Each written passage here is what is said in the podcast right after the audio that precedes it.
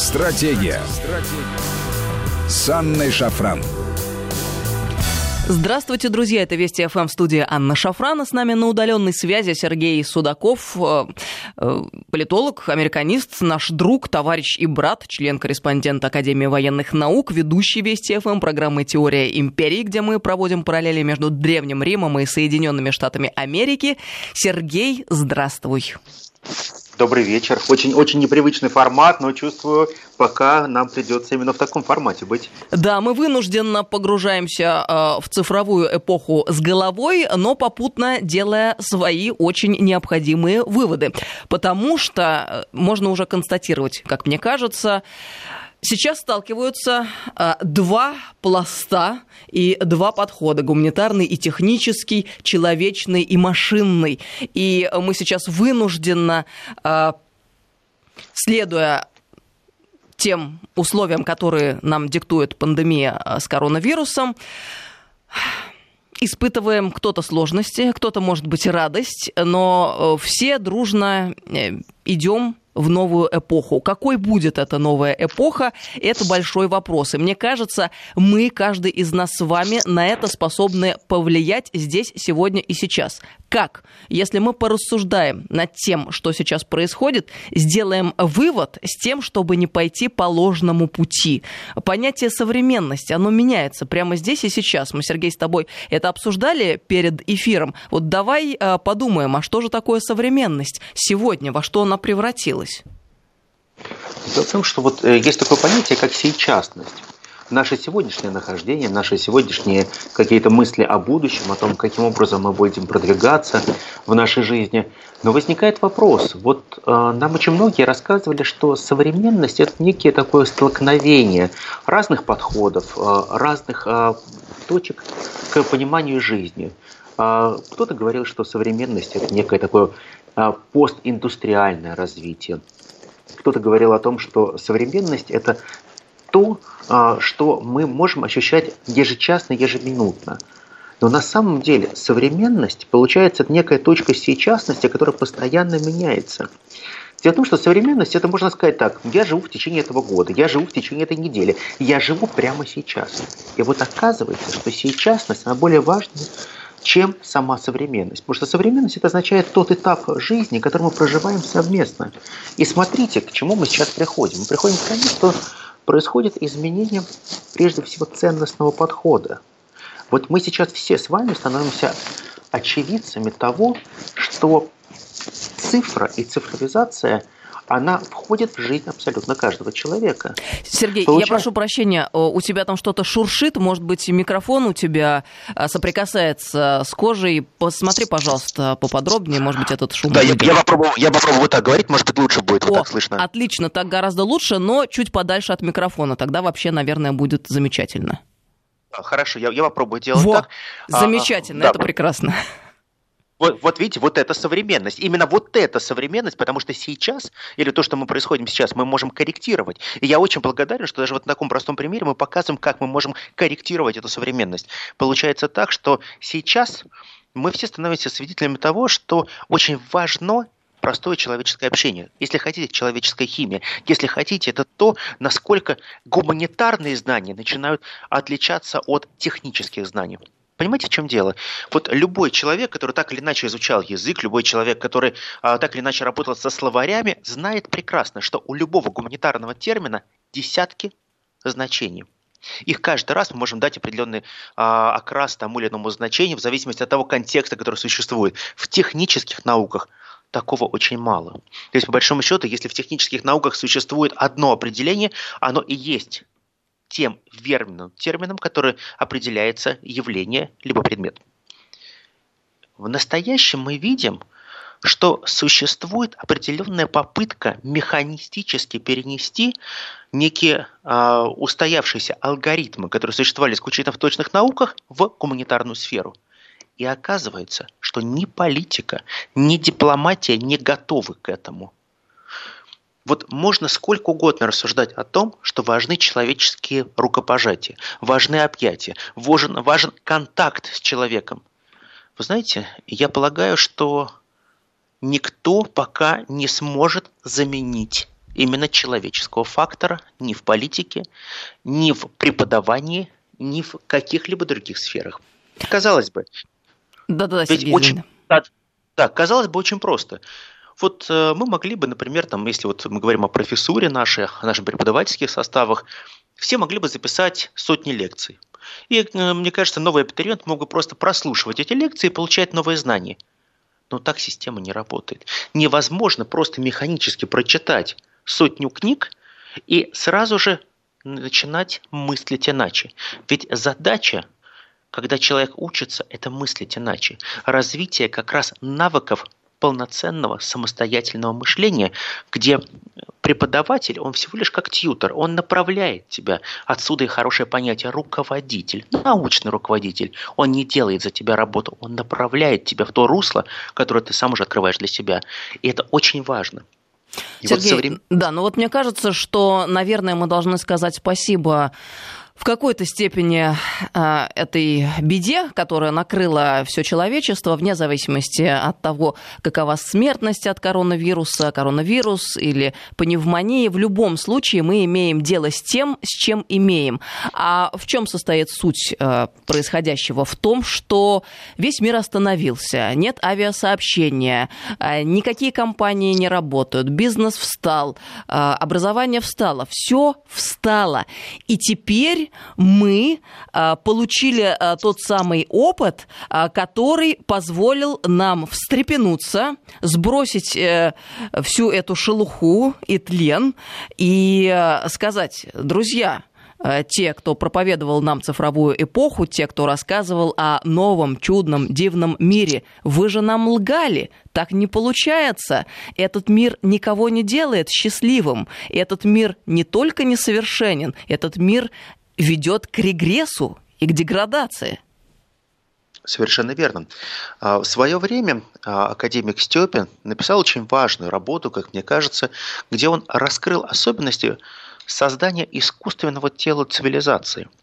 Он сделал очень простой посыл к тому, что человечество пытается все время упростить себе жизнь. Мы прекрасно понимаем, что никто из нас не сможет сравниться с экскаватором, например, по раскапыванию ям, и, конечно же, тем более не сможет сравниться с какими-то огромными кранами, погрузчиками и так далее. Человеческие силы ограничены. Вот это искусственное тело цивилизации, она делает жизнь каждого из нас достаточно более комфортной.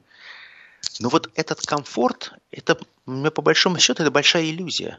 Вот сейчас мы с вами становимся свидетелями того, что вот тот комфорт, который существовал всегда с точки зрения развития техники и технологий, сейчас становится очевидным, что этот комфорт, да, делает нашу жизнь, возможно, более быстрой и задает темп развития истории, потому что я полагаю, что чем быстрее развиваются технологии, тем быстрее формируются определенные стереотипы, формируются знания, но в то же самое время мы утрачиваем нечто очень важное. Вот вспомните, как часто вы пишете от руки. Вспомните, насколько много страниц вы исписываете за неделю, месяц, год. Я знаю ответ на этот вопрос. Многие разучились писать от руки. Это правда, вот это правда. Вот знаешь, существует простая практика. И я считаю, что это очень важная практика, которой занимаются в том числе в странах Северной Европы, когда пожилых людей под диктовку заставляют писать диктанты. Почему? Потому что это мелкая моторика, верно? Совершенно верно. Это не только мелкая моторика, это позволяет улучшать нашу память, это позволяет нам в том числе формировать иное мышление. А с другой стороны, Сергей, я прошу прощения, мне тут же пришла в голову мысль, если бы оппонент, например, вступил в нашу беседу, он бы сказал: ну, извините, а когда вы как это по-русски правильно сказать, ударяете, да? Ну, короче говоря, когда вы печатаете пальцами рук по клавиатуре, разве это не мелкая моторика? Тоже мелкая моторика. Совершенно нет. Ведь существуют определенные алгоритмы письма. Если ты прописываешь буквы, у тебя существует очень четкое развитие тех центров сознания, тех центров, которые непосредственно задействованы при письме, именно при ручном письме. Когда ты то же самое печатаешь на машинке, либо ты печатаешь на клавиатуре компьютера, ничего подобного не происходит. Мы все привыкли печатать на компьютере, достаточно быстро набираем все то, что нам нужно, любой запрос, текст и так далее. Неумение писать. Чаще всего, когда человек ударит ручку, он никогда не пишет ничего иного, как кроме первого, это собственной росписи. Это психология. Вот как-нибудь проверьте, подарите человеку ручку, посмотрите, что он сделает, первый росчерк человек сделает. Он прежде всего распишется на бумаге. Это нормально, это тот стереотип, который существует. Но вот этот стереотип начинает уже умирать в современности. Сергей, какая золотая мысль, это же просто чудесно. Что такое наша подпись? Это идентификация, то есть когда мы говорим «я есть» и «это я». И совершенно это понятие уходит в никуда в тот момент, когда мы перемещаемся в виртуальное цифровое пространство, потому что там так легко и просто расписаться нельзя. Вот я сейчас произнесла эти слова, и опять мне контраргумент пришел в голову. Как? Есть же специальные предметы, стилусы, да, которыми можно расписаться на планшете. Тоже интересная мысль. Вот посмотри, вот абсолютно разное письмо. Письмо шариковой ручкой, капиллярной ручкой. И, конечно же, это абсолютно отдельная история, это писать чернилами. Но в любом случае стилус и планшет – это редкая вещь. Тогда, когда нам нужно подписать документ, нет этих приспособлений, как правило, у каждого обычного нормального человека дома, например, или на работе. Ну, это действительно так. Это есть там, где необходимо подписывать документы. В конторах, и то не во всех. Конечно, нет. И вот тут возникает очень простое понятие. А что такое самоидентификация? Кто мы такие, через что мы выражаемся? Через электронную подпись? Через некий набор цифр?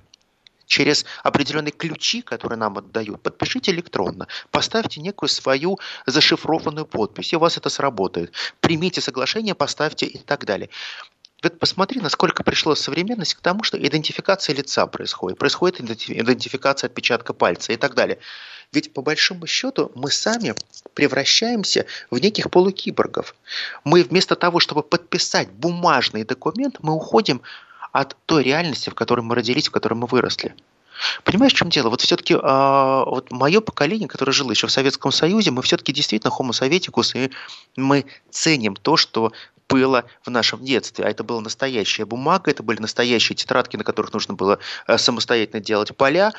И это было нечто другое. То есть, по большому счету, само понятие человечности или гуманитарная составляющая, она исчислялась в другом. Вот мне кажется, цифровое общество, оно менее доброе, нежели то общество, которое было общество вне цифры. Человеческий контакт, человеческий фактор, человеческие глаза. Если хотите, формирование химии общения. Человек может быть замечательным специалистом, но с которым не хочется общаться. Другой человек. Но пишет блестящие тексты. Абсолютно гений, феноменальный человек. Но как только вы выступаете с ним в разговор, вы понимаете, нет, не ваш человек. Тяжелый, очень тяжелый. Но никогда не столкнувшись с человеком живьем, вы понимаете, что, наверное, этот человек превосходен. Но сейчас мы видим то, что сейчас происходит подмена очень многих понятий. Молодежь, которая сейчас формируется, в том числе в условиях той пандемии, которая существует, они видят то, как сейчас происходит смена парадигм. И я полагаю, что вот сейчас мы приходим к очень новому понятию. Вот то состояние современного мира, которое есть на сегодняшний день, я бы назвал чудовищная зима, которая пришла во весь мир. Это некая такая вот заморозка многих отношений, многих гуманитарных составляющих. И нам очень важно прийти к тому, чтобы нет, не сталинская оттепель, а именно такая вот настоящая весна, она пришла именно в систему международных отношений. Я считаю, что это очень важно. Сергей, мы сейчас немного прервемся в наших с тобой рассуждениях, потому что поступило интересное сообщение от Марии Захаровой. ТАСС передает, несколько десятков российских школьников попало в сложное положение в США из-за вспышки коронавируса. Об этом говорится в распространенном комментарии официального представителя российского МИДа Марии Захаровой, как я сказала. Выяснилось, что в сложном положении оказалось несколько десятков российских школьников, выехавших прошлой осенью из различных регионов России для обучения в американских учебных заведениях. Об этом посольству российскому в Вашингтоне сообщили в Госдепе США, однако подробностей не привели. Это говорит Мария Захарова. Нам только сказали, что в рамках одной лишь курируемой самим Госдепартаментом программы Secondary School Student Program в США прибыли 74 российских старшеклассника. Теперь ее реализация в пожарном порядке сворачивается из-за пандемии. Принимающая сторона не несет никакой ответственности за детей, до сих пор даже не предоставили списков и сведений об их конкретном местопребывании. Это я цитирую Марию Захарову. А, Сергей, можешь ли ты предположить, что это за программы, которые курирует Госдепартамент, что в них входит и о чем это? Это достаточно старые программы, которые существуют уже больше 20 лет. Дело в том, что с момента разрушения Советского Союза в современной России появляется огромное количество фондов, гуманитарных организаций, которые занимаются прежде всего так называемым школьным обменом. Предлагают поехать в Америку и поучиться в американских школах с проживанием в американских семьях. Это много всего такого было сделано, но идея была очень проста. Соединенные Штаты Америки никогда не ходили и не отходили от системы формирования надежной резидентуры, которая так или иначе должна была быть выращена. И Соединенные Штаты Америки всегда выращивали некий класс либерально мыслящих товарищей, которые полностью бы были сосредоточены и заточены на американские ценности. То есть идея была очень проста. Если вы поживете в Америке с молодых ногтей, потом вы будете получать определенные гранты, вы прекрасно сможете получить вторую родину. По большому счету никто не скрывает, а говорит о том, что да, это будет ваша вторая родина, которая будет находиться в Соединенных Штатах Америки, и вы почувствуете некое превосходство над всеми своими сверстниками-школьниками. И огромное количество студентов, точнее сказать, школьников, которые едут по этой программе, они едут в основном, это не Москва и не Питер. Это все-таки те отдаленные от Москвы регионы, на которые делает сейчас очень сильную ставку Соединенные Штаты Америки. Я полагаю, что для нас это... понятная практика, мы понимаем, что зачем это все делается. Мне единственное, что непонятно, почему мы каким-то образом не пытаемся полновесно контролировать данные программы, потому как вот моя практика показывает, я общался с такими ребятами, которые заканчивали разные американские учебные заведения, в том числе это именно школы были, люди все-таки мыслят иначе, потому что действительно промывка мозгов проводится очень серьезно, и формирование того, что такое хорошо, что такое плохо, оно, конечно же, формируется по неким особым собственным стандартам. И я полагаю, что вот таких программ во многом, конечно же, спонсируются не только Госдепом, они спонсируются и рядом тех организаций, которые я бы назвал коллективным Соросом. И я считаю, что нам надо эту практику каким-то образом пресекать, потому что в тех условиях, которые у нас сложили сейчас взаимоотношения с Соединенными Штатами Америки, мы не можем себе позволить формирование постоянной пятой колонны. Потому как, если бы это был нормальный, качественный обмен студентами, американцы приезжали бы к нам, наши приезжали бы туда в достаточно хорошем объеме, американская сторона достаточно легко давала бы визы России, у нас были бы добрые и хорошие отношения, я бы двумя руками исключительно это поддержал, потому что это было бы неплохо, особенно если бы у нас никогда мы не говорили о том, что существуют взаимные санкции. Но мы видим, что Соединенные Штаты Америки сейчас стали крайне агрессивной страной, и, в принципе, не придерживаются понимания, что такое право и закон. И Соединенные Штаты Америки давно себя поставили над законом, над правом. И поэтому в этих условиях с ними невозможно играть по тем правилам, которые они навязывают. Потому что правило одно, правило сильного. Мы делаем и формируем повестку, а ваше решение либо принимать эту повестку, либо не принимать. Все очень просто. Но интересен вот какой момент. Реализация программы в пожарном порядке сворачивается из-за пандемии, и принимающая сторона не несет никакой ответственности за детей. Более того, даже списки толком до сих пор не смогли предоставить. Я представляю, если бы аналогичная ситуация происходила бы в России, какой бы вой и визг поднялся бы по всему миру о том, как ужасный кровавый Мордор не несет никакой ответственности и так далее и тому подобное. А штатам, оказывается, можно. И самое главное, никому даже в голову не приходит задать соответствующие вопросы, потому что у меня такое ощущение, что ведь не только с российскими студентами это могло случиться. Да это я вот на 1000% уверен, что не только российские студенты и школьники оказались в тяжелой ситуации. Огромное количество выходцев из различных стран, с кем Америка имеет подобные отношения, договорные отношения, попали в такую же ситуацию. Но Соединенные Штаты Америки всегда формируют некий образ героя. Попробуйте только тронуть наших. Попробуйте уничижительно отозваться об американцах, которые находятся на вашей территории. А в тот же самый момент посмотрите на конкретные дела, которые они делают, извините за тавтологию. Что было, когда Европа столкнулась с коронавирусом? Штаты сказали, извините, наша программа помощи не подразумевает никаких сторонних, никаких вливаний вовне. Мы будем заниматься собой, только собой. У нас своих проблем хватает. Вот, пожалуйста, программы студенческие, тоже, оказывается, никакой ответственности не существует. Но при этом, как ты верно сказал, Сергей, кто герой? Америка герой.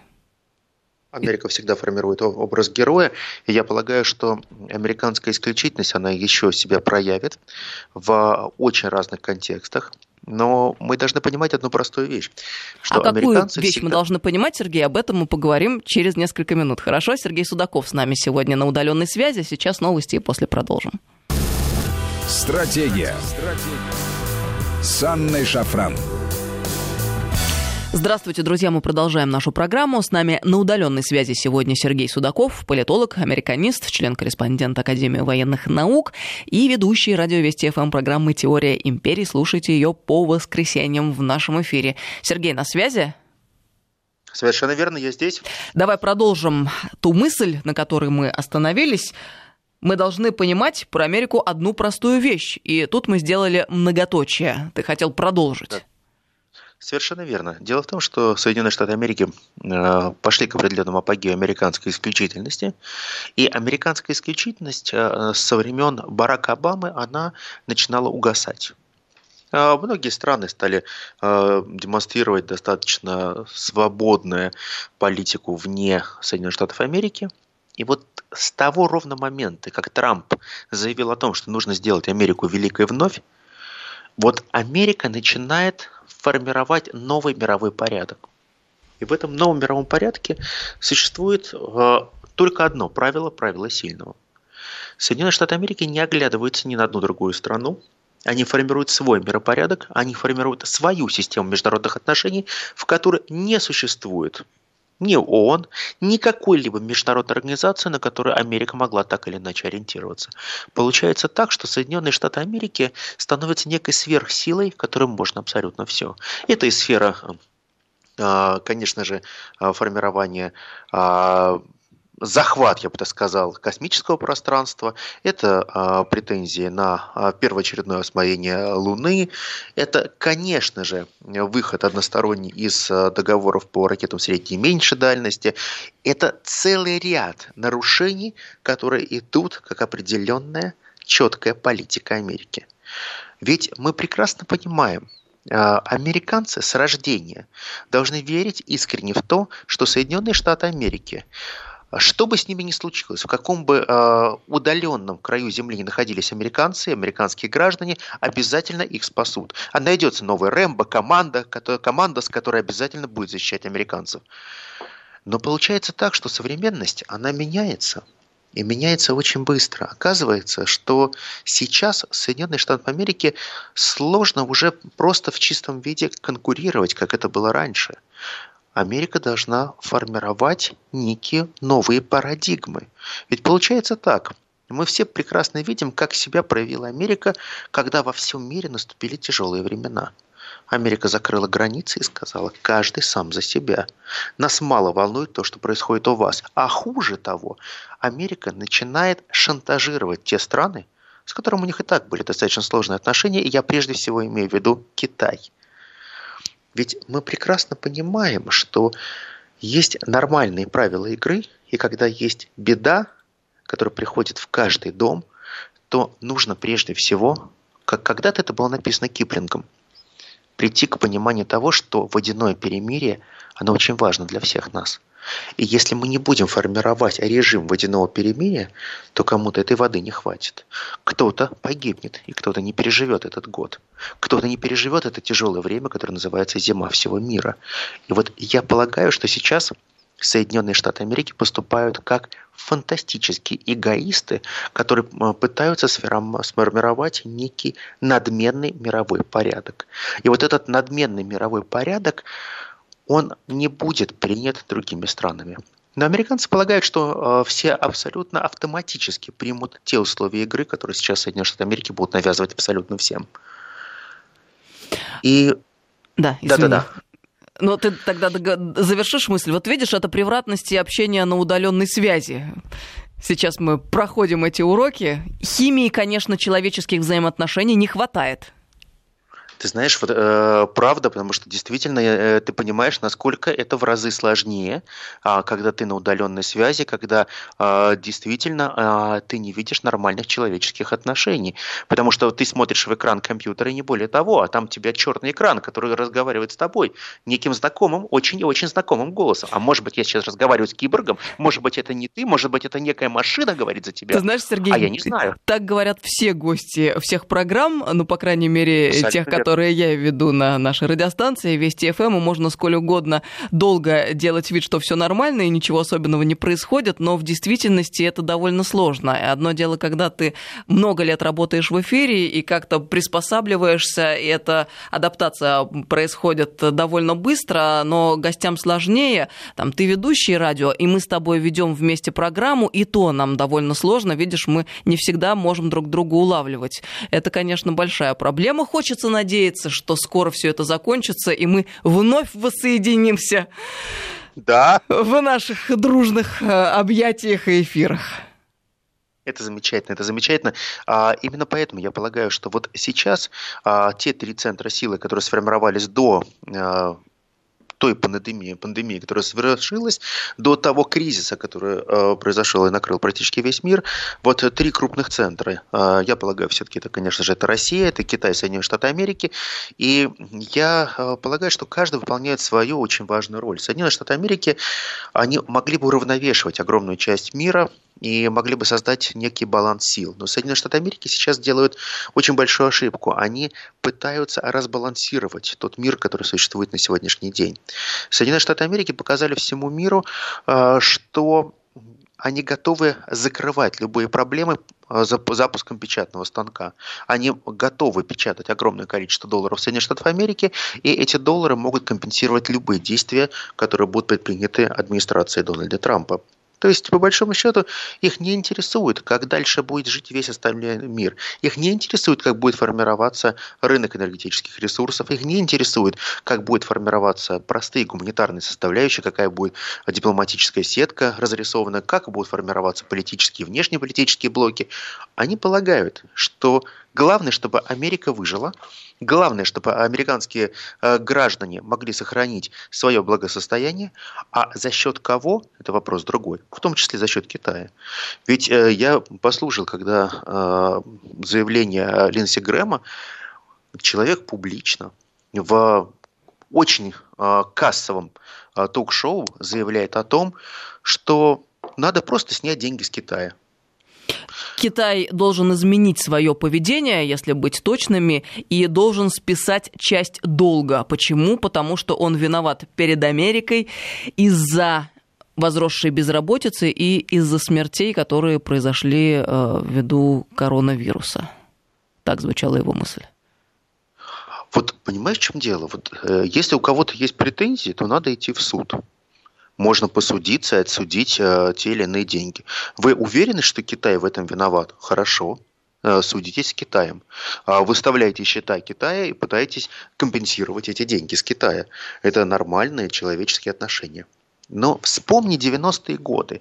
Соединенные Штаты Америки тратили колоссальные деньги на то, чтобы пропагандировать разделение властей, демократию, либеральные составляющие. Как нам говорили, да, право превыше всего, закон превыше всего.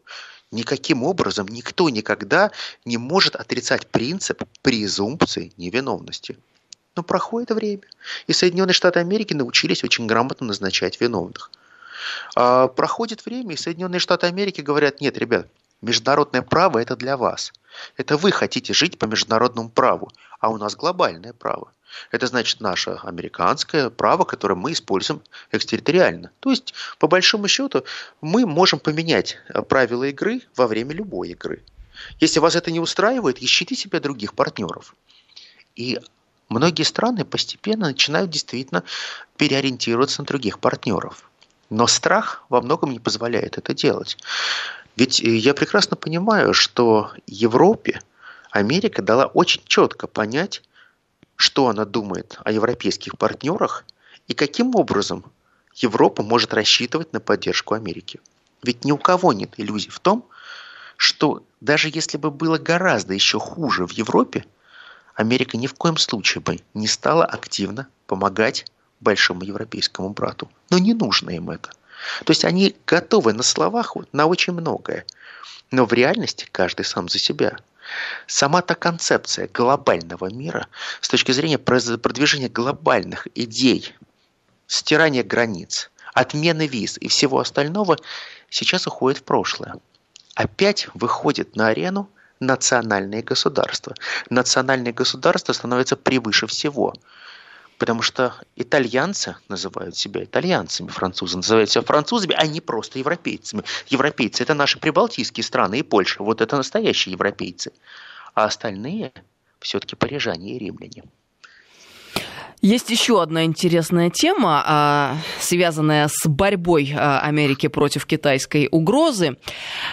США для борьбы с китайской агрессией на море необходимо начать выдавать каперские свидетельства. Такое предложение, как сообщает военное обозрение, было озвучено сразу в нескольких публикациях Военно-морского института США. Там серьезные люди. Авторами статей являются отставной полковник морской пехоты США и старший советник Вашингтонского центра стратегических и международных исследований Марк Кенсен, например, и бывший специалист той же самой конторы по связям с общественностью Брэндон Шварц. Так вот, в докладах утверждается, что более крупный торговый флот Китая делает США уязвимыми, поэтому появилась необходимость подрыва китайской глобальной торговой сети, что серьезно ударит по экономике Китая в целом и поставит под угрозу ее стабильность. Для этого авторы предлагают выдавать специальные документы, которые разрешали бы частным кораблям захватывать торговые суда противника. Прямым текстом называют это каперскими грамотами, разрешением, которое выдает воюющее государство частным лицам на захват торговых кораблей неприятия, иногда и судов нейтральных держав. Это я по свободной прессе цитирую. Шикарное, правда, предложение? Только блестяще. Наверняка есть некие подводные камни, которые не учли военные эксперты. Вот то ли ввиду недальновидности своей, то ли ограниченности, но мне кажется, и то вряд ли может быть свойственно военным экспертам. В чем тогда причина? Я полагаю, что это определенный троллинг, который существует на сегодняшний день. Те, кто это говорят, это люди, которые просто отрабатывают свои заработные платы. Дело в том, что вот само факт публикации таких материалов говорит о том, что Соединенные Штаты Америки создают некий случай войны, который называется, ну, понятно, это классический казус белли, когда говорят: топите, захватывайте суда, отчуждайте чужое имущество. Это означает, что Соединенные Штаты Америки являются классическими корсарами сами по себе. Но, в общем-то, они этого никогда не скрывали. Мы сколько раз с тобой говорили, рассуждая об американской империи, так же, как о Римской империи, мы же с тобой, помнишь, как-то говорили о том, что вот Рим, например, выдавал огромное количество государственных ассигнований на то, чтобы содержать целые пиратские флотилии, которые нападали, которые, когда нужно, что-то блокировали. Это было нормально. То же самое было и с Британией, то же самое было и в Соединенных Штатах Америки. Они это уже проходили. Дело в том, что все повторяется. Но только один простой момент. Первое. Соединенные Штаты Америки всегда полагают, что Китай никогда не являлся нацией воинов. Они считают достаточно просто, что китайцы блестящие переговорщики, китайцы блестящие торговцы, но они никогда не будут нацией воинов. Американцы себя считают нацией абсолютных, таким вот я с точки зрения national state сейчас, конечно же, говорю, Почему? Исключительно в нации воинов. То же самое они говорят о России. Вот русские умеют воевать. Вот это правда. Они говорят это очень четко. Китай нет. Поэтому мы можем любые оплеухи навесить Китая, они проглотят все, что угодно. А вот я полагаю, что не проглотят. Я вижу, насколько сильно развиваются сейчас военные технологии в Китае. Я вижу, сколько денег сейчас тратится на поддержание этих технологий. Дело в том, что получается так, что Китай, которым хотят представить Китай, он формируется по простой формуле «быть и казаться». Вот Китай на самом деле очень серьезный противник, очень-очень серьезный. Если американцы полагают, что они могут просто повзрывать и потопить десятки или сотни китайских судов, и это будет незамечено или пройдет просто как некое шоу, я полагаю, так система не работает. Дело в том, что при условии современных ракетных технологий, вот, например, те же гиперзвуковые ракеты, они превращают американские огромнейшие флотилии в простые плавучие банки. Мы прекрасно это понимаем. Ведь представляешь, вот какой смысл тебе содержать флоты американские, из которых половина стоит на приколе. Вот посмотри, 11 флотилий, а из них сколько сейчас на самом деле живы? Посчитай, 3 стоят на реконструкции, а на 4 из них недокомплектованы, не отремонтированы все самолеты, которые находятся в составе палубной авиации, потому что Обама в свое время не давал достаточно денег на того, чтобы можно было проводить модернизацию и ремонт летной техники. То есть получается так, в настоящей хорошей боеготовности у них есть всего 4 авианосца, которые готовы выдвинуться куда угодно. С точки зрения конфликта с Китаем это ни о чем. Пример приведу. Когда была тяжелая ситуация с Северной Кореей, американские адмиралы выдали очень важную информацию. Для того, чтобы Америке справиться с Северной Кореей, им нужно одновременно задействовать 3 флотилии для того, чтобы в течение недели осуществить от 3 до 4 тысяч вылетов палубной авиации, которые смогли бы разбомбить все те точки коммуникации и огневые точки Северной Кореи. Ты представь масштаб Северной Кореи и масштаб Китая. По-моему, они чего-то недооценивают. 5533-Вести, это наша СМС-портал, и WhatsApp, Viber, +7 903 176 363, сюда бесплатно можно писать. Сергей, нам сообщения разные приходят, давай я пару зачитаю, пока у нас есть время до конца программы, попробуем ответить. Однозначно надо, это речь идет в этом сообщении по поводу новости, которую я зачитала в предыдущем получасе, относительно того, что Госдепартамент США прекратил ввиду пандемии курируемую им программу Secondary School Student Program, в рамках которой 74 российских старшеклассника сейчас находятся на территории США. Так вот, однозначно надо прекращать такие программы, пишут нам. Османы хотя бы силой забирали в семьях христиан детей на покоренных территориях, чтобы воспитывать из них янычар, турецкий спецназ. А мы сами отпускаем своих детей в США, чтобы их там перевоспитывали в будущую резидентуру, работающую у нас на дядюшку Сэма. Мы в своем уме, Игорь? Но это такое радикально сформулированное сообщение, конечно, с одной стороны, а с другой стороны, наверняка доля истины большая в нем тоже присутствует. Вот как на самом деле быть в нынешних условиях, когда маски сорваны? Вот как к этому относиться? Ты как считаешь? Я полагаю, что сейчас время как раз закрывать подобные программы, либо просто их откладывать на то время, когда не будет сформировано нормальное понимание тех международных отношений, которые называются рабочими. Я прошу прощения, прерву тебя буквально на минуту, просто хочу пояснить людям. Я, например, сама была не в Штатах, а в Евросоюзе в Брюсселе по приглашению, собственно, соответствующих органов европейских, по программе знакомства для журналистов с тем, что из себя Евросоюз представляет. И я понимаю, да, что программа была сформирована таким образом, чтобы на меня в будущем как-то повлиять, чтобы получить мою лояльность и так далее и тому подобное. Но я все-таки, будучи человеком сформированным уже со своими взглядами, действительно получила серьезное представление, поняла, что как работают, как функционируют. У меня было очень много действительно интересных встреч. И действительно встречали довольно радушно, доброжелательно и гостеприимно. Но при этом я осталась абсолютно при всех своих убеждениях. Благодарна, что Евросоюз такую программу сделал и меня принял. Понимаю, что они это делали в надежде все-таки в будущем заиметь своих агентов влияния, но у них в данном случае не получилось. А я-то со своей стороны получила свой результат, потому что это действительно полезно для журналиста ознакомиться с ситуацией. И я поэтому не могу однозначно ответить на вопрос, хорошо это или плохо, закрывать или не закрывать. То же самое Маргарита Симонян, как мы знаем, она в Америке обучалась по соответствующей программе в школьном возрасте, насколько я слышала. Да, совершенно верно. И я помню, что Маргарита как раз об этом рассказывала неоднократно, об опыте, достаточно позитивно она отзывается об этом опыте. Она говорила, что действительно это задало ей определенную планку. Но в то же самое время это прежде всего формирование некого внутреннего сознания. Как ты сам оцениваешь те события и насколько ты являешься податливым материалом. Понимаешь, в чем дело? Вот ты очень правильно сказал про Европейский Союз. Ты же прекрасно знаешь, что многие наши коллеги так или иначе связаны с Брюсселем, многие были там по разным программам, в том числе я знаю, что вот и у нас были такие визиты. И я понимаю одну простую вещь, что те ресурсы, которые европейцы затрачивают на то, чтобы развивать механизм пропаганды, они достаточно серьезные. Но те ресурсы, которые есть у американцев, они огромнейшие, они колоссальнейшие, эти ресурсы.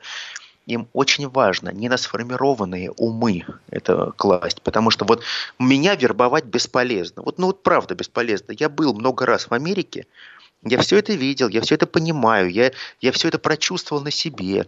Я с очень многими разными людьми общался в Америке. Я прекрасно понимаю, что у меня есть мое сформированное мнение. Я уже не являюсь их, в кавычках, клиентом. Я не их совершенно. А вот молодые ребята – это школьники, которым говорят, понимаешь, в чем дело? У вас все плохо, у нас стандарт.